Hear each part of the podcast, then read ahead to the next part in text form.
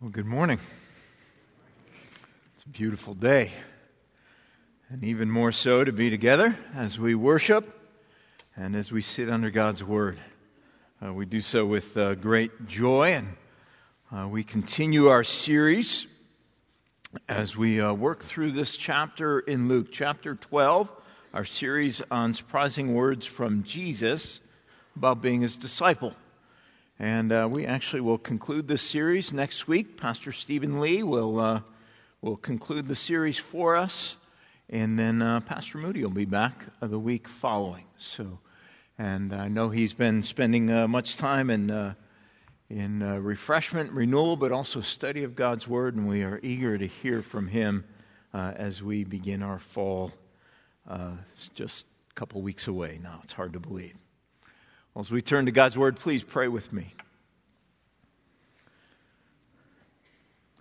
Father, we thank you for the life that you grant, the breath we take, we know comes by your very hand, and that you grant new life in Christ and you give us purpose in life to know you, to love you, to live for you, to worship you, even as we gather this day. And so we ask as we turn to your word, Lord, by your Spirit that you would uh, show us Christ. Show us what it is to know you and love you and follow you. We pray in Christ's name. Amen.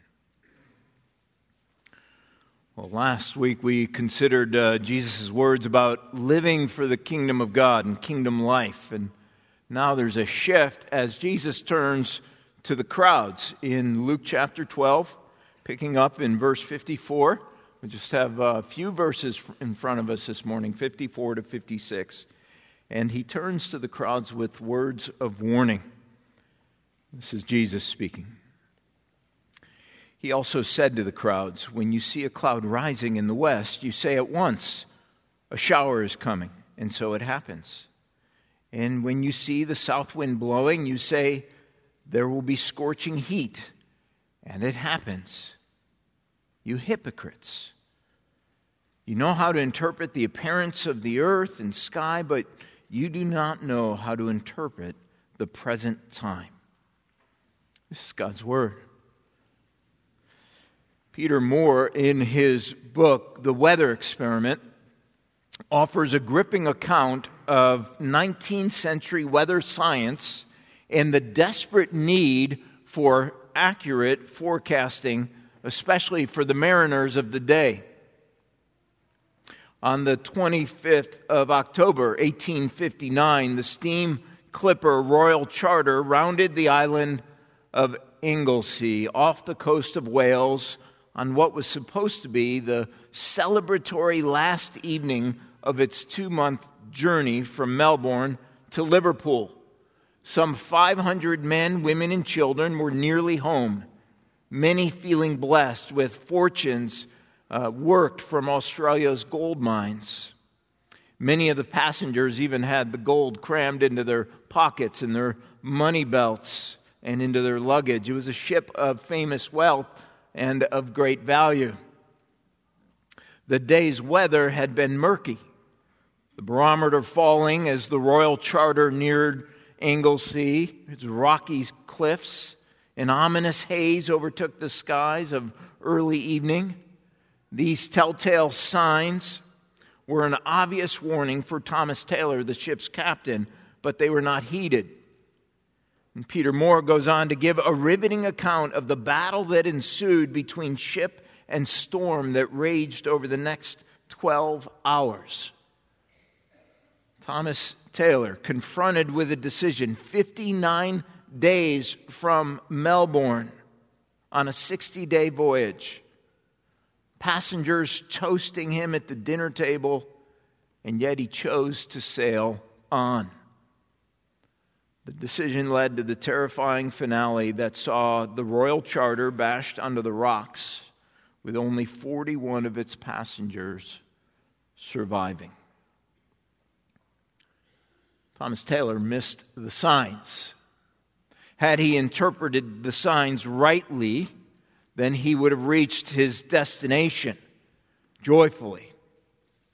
Missing the signs on that day had serious consequences for he and his entire charge. It has even more serious consequences when pertaining to kingdom matters, and that is precisely why Jesus has a concern here for the crowds as he addresses them on that day with such strong language, with a rebuke and a warning that they are failing to interpret the present time. Serious consequences. And here was Jesus, the one they had waited for, actually, long awaited Messiah in their very presence, right before their very eyes. The one who was promised from the very beginning, the one who was promised to come, who would crush the head of the serpent and bring healing and redemption. Here he was. The one true prophet, the great high priest, the conquering king, the one who would fulfill his promise to David that your throne would be established forever. The very promise of God now being fulfilled in the coming of Christ. Consider the crowds. Just think about what they have witnessed up until this point as they've, as they've followed Jesus through his Galilean ministry. They can touch him, they can talk to him, they can see him face to face, and, and yet they fail to understand who he is. They've witnessed firsthand his power and authority over all things. They've, they've seen him heal the sick, give sight to the blind. They've, they've seen him heal man with an evil spirit and give new life. To heal another with leprosy and a paralytic and a man with a withered hand and even the centurion's servant, among many, many others. This is what they've witnessed. They've witnessed his power in, in the greatest of expression in, in physical healing and, and power over the spiritual realm and demons and the devil himself. And that power could only be explained as the very power of the Son of God power to heal, power over demons. This is, this is how Jesus speaks of himself. Just a chapter earlier in Luke 11, he says, If it is by the finger of God that I cast out demons, which it is, then the kingdom of God has come upon you. That's Jesus' point as we get to chapter 12. If I do all these things with great power, then you know that the kingdom of God is here. It's present, it's before you. And it's manifested in me. Not only power to heal and power over the spiritual realm, but power over nature as he displayed in, in calming the storm and feeding the 5,000, and even still power to raise the dead as he did with the widow's son. And as if that wasn't enough to bear witness to his identity as the Messiah, the coming one, he even had power and authority to forgive sin and bring restoration See, these crowds have seen what no other generation has ever seen. They've seen it manifested in Christ Himself. So when Jesus is talking about these very things, He's talking to the disciples, telling them to what to say. When they go to talk to John about who He is, He, he says this Go and tell John what you have seen and heard. The blind receive their sight the lame walk, lepers are cleansed, and the deaf hear. The dead are raised up, the poor have good news preached to them, and blessed is the one who is not offended by me. This is Jesus describing his own ministry, and it is actually a fulfillment of the prophet Isaiah, who said the Messiah would come doing these very things. And that's what they've witnessed. They knew it through the promises of God, they knew it through the testimony of John, and now even through Jesus' own signs and miracles and wonders. And with all that in mind, then, Jesus turns to the crowds. knowing what they've seen, knowing what they've experienced, seeing him for who he truly is. And he recognizes that they are failing at the most essential place to rightly interpret who is before them, to rightly understand who Jesus is. And so it's, it's with that in mind that he offers a strong rebuke. You hypocrites. You hypocrites. You know how to interpret the appearance of the earth and sky, but why do you not know how to interpret the present time? See, the danger for, for the crowds and for all is that they were missing the moment. There's something significant right in front of them, and they had failed to understand it rightly and to see it for what it was.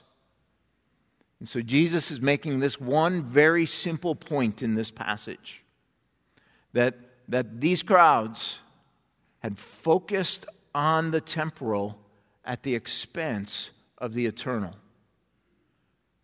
They, they had focused on the temporal at the expense of the eternal. They, they were so preoccupied with the things of the day that they missed the greatest and grandest realities, most ultimate realities in all the world. That was 2,000 years ago that Jesus said that, and yet it seems as if he could have spoken those very words on this very day to our world has everything to say to us in a 21st century context, focused on the temporal at the expense of the eternal.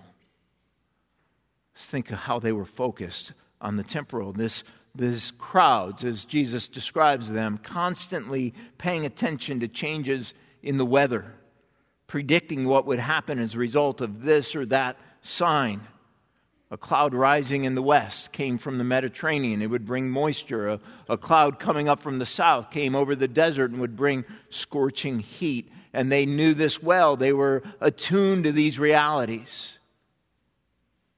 And you could understand why that was. You can't blame them for that. It, they lived in an agrarian society. Their livelihood depended on some understanding of what was going to happen in terms of the weather. They had honed their skills of perception and understanding so that they could predict what was coming. It served them well. They were clear sighted in temporal things even, even sometimes trivial things. You can imagine the conversations around the weather that would happen day in, day out. And so, being consumed with these things, they were blind, obtuse, if you will, toward, toward the things that truly mattered. Jesus nowhere condemns them for being, working with the things of the day, the temporal things that occupied them. It was simply the fact that they had taken priority and displaced what was more important, which were the eternal things, and understanding exactly who it was before them, speaking to them at this moment. Just consider with me how this might apply in our 21st century context. How, what would it look like if, if, we were, if we were the crowds that Jesus were addressing? And his concern for us was we were more concerned with the temporal every day of life than we were for the ultimate eternal realities of Christ and his kingdom. It's possible in, in our day to be just like these crowds, isn't it? Taken up with the trivial blind to the eternal. Maybe it's technology. Maybe it's uh, the most recent gadget that captures my attention and, and uh, my diligence in pursuing uh, the best buy on a particular product and, and doing all the hard work to find that out. Or maybe it's, uh, maybe it's just the consumption of things and stuff and more and more. Maybe that is what has my attention on any given day at the expense of something greater. Or maybe it's, maybe it's athletics. We, watched the, uh, the Olympics last night, opening ceremonies. It's a, it's, a, it's a family gathering in our house. We enjoy it, we love it. But it can easily become the, uh, the first priority of the day, so to speak. Maybe it's sport. Maybe, uh, maybe you're like someone I know who's constantly checking to see if uh, the Cubs have won the World Series yet. It's going to happen. Be patient. Maybe it's sport. Maybe it's athletic. Maybe it's finances. Maybe it's retirement accounts or stock markets. Imagine, if you will, the, the stock market, the stockbroker who's become so keen, so skilled at his craft that he can predict market movements. And, and his counsel is heeded because, because from it you would find some financial security and, and, and knows the movements so well that he's a benefit to many and yet has absolutely no grasp of, of sin or redemption or Christ or the gospel. It's not hard to imagine in our day, is it? Or, or any other such professional or non professional, male or female, young or old, occupied with the temporal. That's, that's, that's the, the moniker that could be hung over our culture. It's the preoccupation with temporal things. And so often, if we're honest, right, it deals with material things and money and possessions and wealth. So easy, right, to get taken up by these things greed, materialism, the idols of our day, if we're honest. And they have incredible potential then to blind one to spiritual realities, to ultimate needs, ultimate matters of import. Because, because the temporal needs aren't experienced, they're not felt. So, so because I'm, I'm in a place where those are met, I'm not looking to a sovereign God to care for me and provide for me in that particular way. And yet, you and I know, we all know, that, that those are just really one small part of life, and that there is no amount of wealth or material affluence that is going to meet the deep longing of the human heart when, when I have an acute sense of my sin and my brokenness, or anxiety, or fear, or, or despair that can come so quickly from our current culture. See, that, that is the reality of, of, of material greed. It was a warning that Jesus gave just earlier in this chapter not to let one's life consist in abundance of possessions. It's something he speaks to again and again because money and wealth has a seductive power to it. And rarely are we aware of materialism in our own lives, but we're often always aware of it in somebody else's. The warning here is don't let something that is temporal like that distract you from what is truly wealthy, from what is of true import and value. They focused on the temporal at the expense of the eternal. And they failed to grasp what they were missing. It's possible to go about one's business, to do it in a way that, that pursues call and vocation, that deepens faith and love for Christ and dependence upon Christ. It's possible to live that way. That's what Jesus has in mind here as he calls these crowds to, to, to reorder their priorities so that in rightly understanding who he was and the salvation that is found in Christ, they might then live out the call that God has placed upon their lives into the various things that have occupied them. See, the, the key to, to setting Christ's kingdom above everything else that's central, and then you can go about everything else because Christ is guiding and, and setting the agenda, if you will, and the priorities of life. They failed to, to read the signs, to interpret the time, to see who Christ was. See, a sign is, is a marker that conveys a message. And everything that Jesus had done up until this point were, were markers speaking a very specific message to these people that, that the time had come, the day of salvation was at hand, that God was redeeming a people unto himself through Christ for his glory. That was the message that was being communicated every time Jesus would do a miracle. Every time he would heal Every time he, would just uh, stun the crowds because they had never seen this before. Every time the message was being given that the kingdom of God is at hand. And always tied into that, repent, therefore, and believe. This is where the crowds had, had missed the moment had misinterpreted the time, that they failed to see who Christ was, and thus failed to respond in brokenness and contrition and repentance and faith. Present time that Jesus speaks of is, is a time of God's significant activity in Christ. And the activity is the kingdom of God, the very apex of salvation, uh, salvation history. Everything God had been working forward now toward was, was present in Christ. He had broken into the world as a baby born of a virgin. He came to heal the sick and raise the dead and cast out demons and quiet storms and bring salvation. He was coming was evidence of the victory of God over sin and suffering and death, victory over the devil and demons.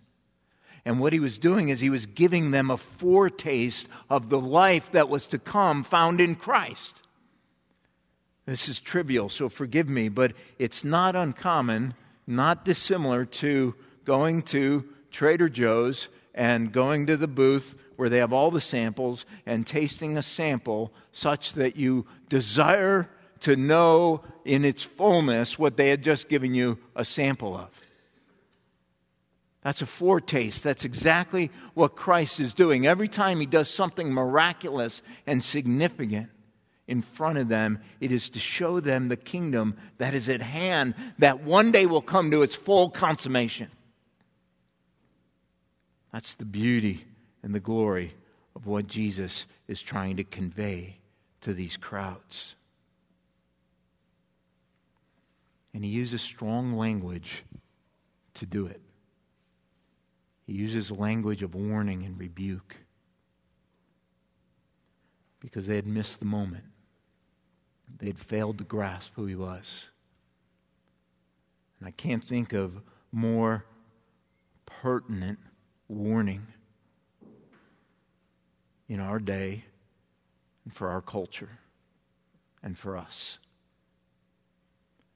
That we would, that we would begin to see Christ anew and afresh in such a way as to set our priorities straight, setting Him above all things, pursuing Christ in His kingdom above all things, living in accord with those priorities such that we would be uh, a blessing to the nations.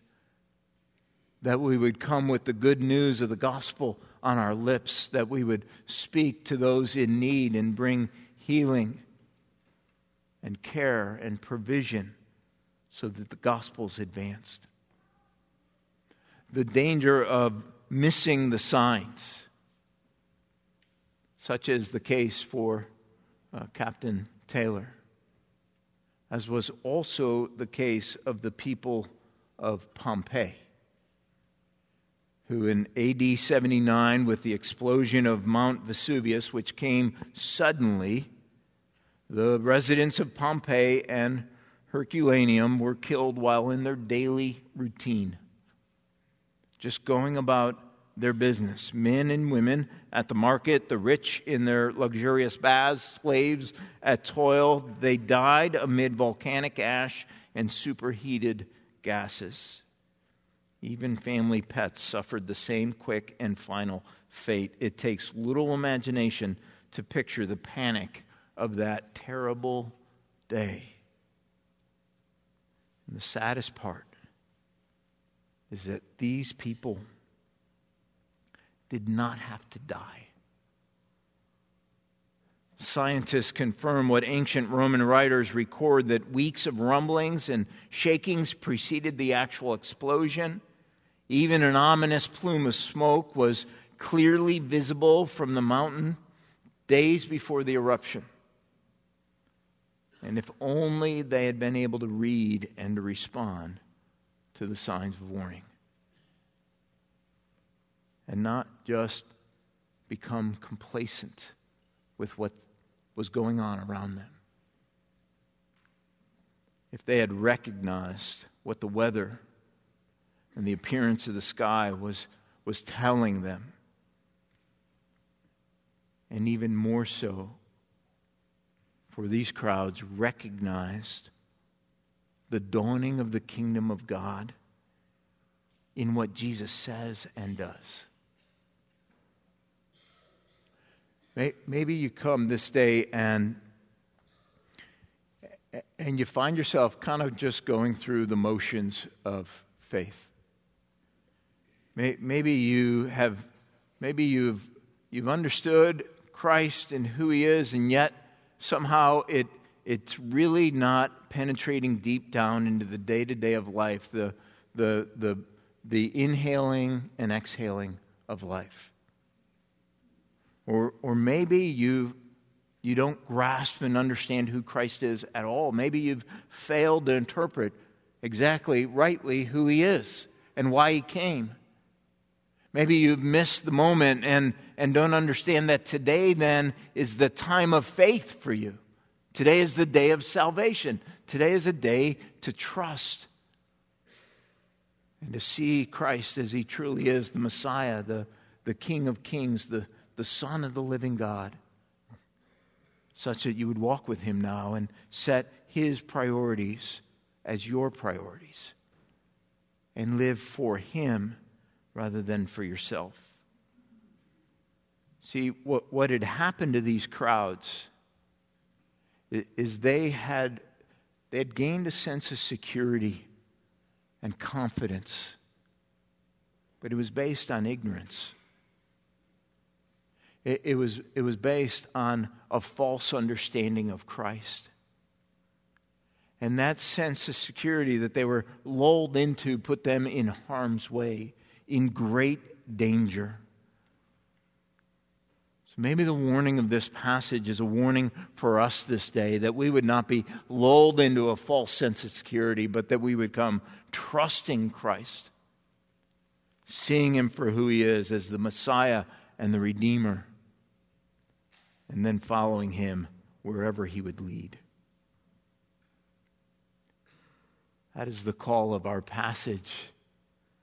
It is a call of the gospel to know and believe, to follow Christ, to trust in him. And he is constantly giving us the right signs we need to know him. And perhaps the greatest sign, the sign of the cross, the sign of the resurrection. The, the sign that tells us ultimately who Jesus is and why he came. That he died on the cross in the place of sinners like you and me, taking the punishment we deserved. He shed his blood so that we would not have to, so that we might have life, new life, life to the full. That's precisely the sign that we remember as we partake in the table together. We remember the very person and work of Christ and what he accomplished by shedding his blood for sinners. So it is with that in mind that we, we turn to him, that we turn to the table and that we pray. Father, would you help us to see you with clarity, to see Christ, to know him as our King?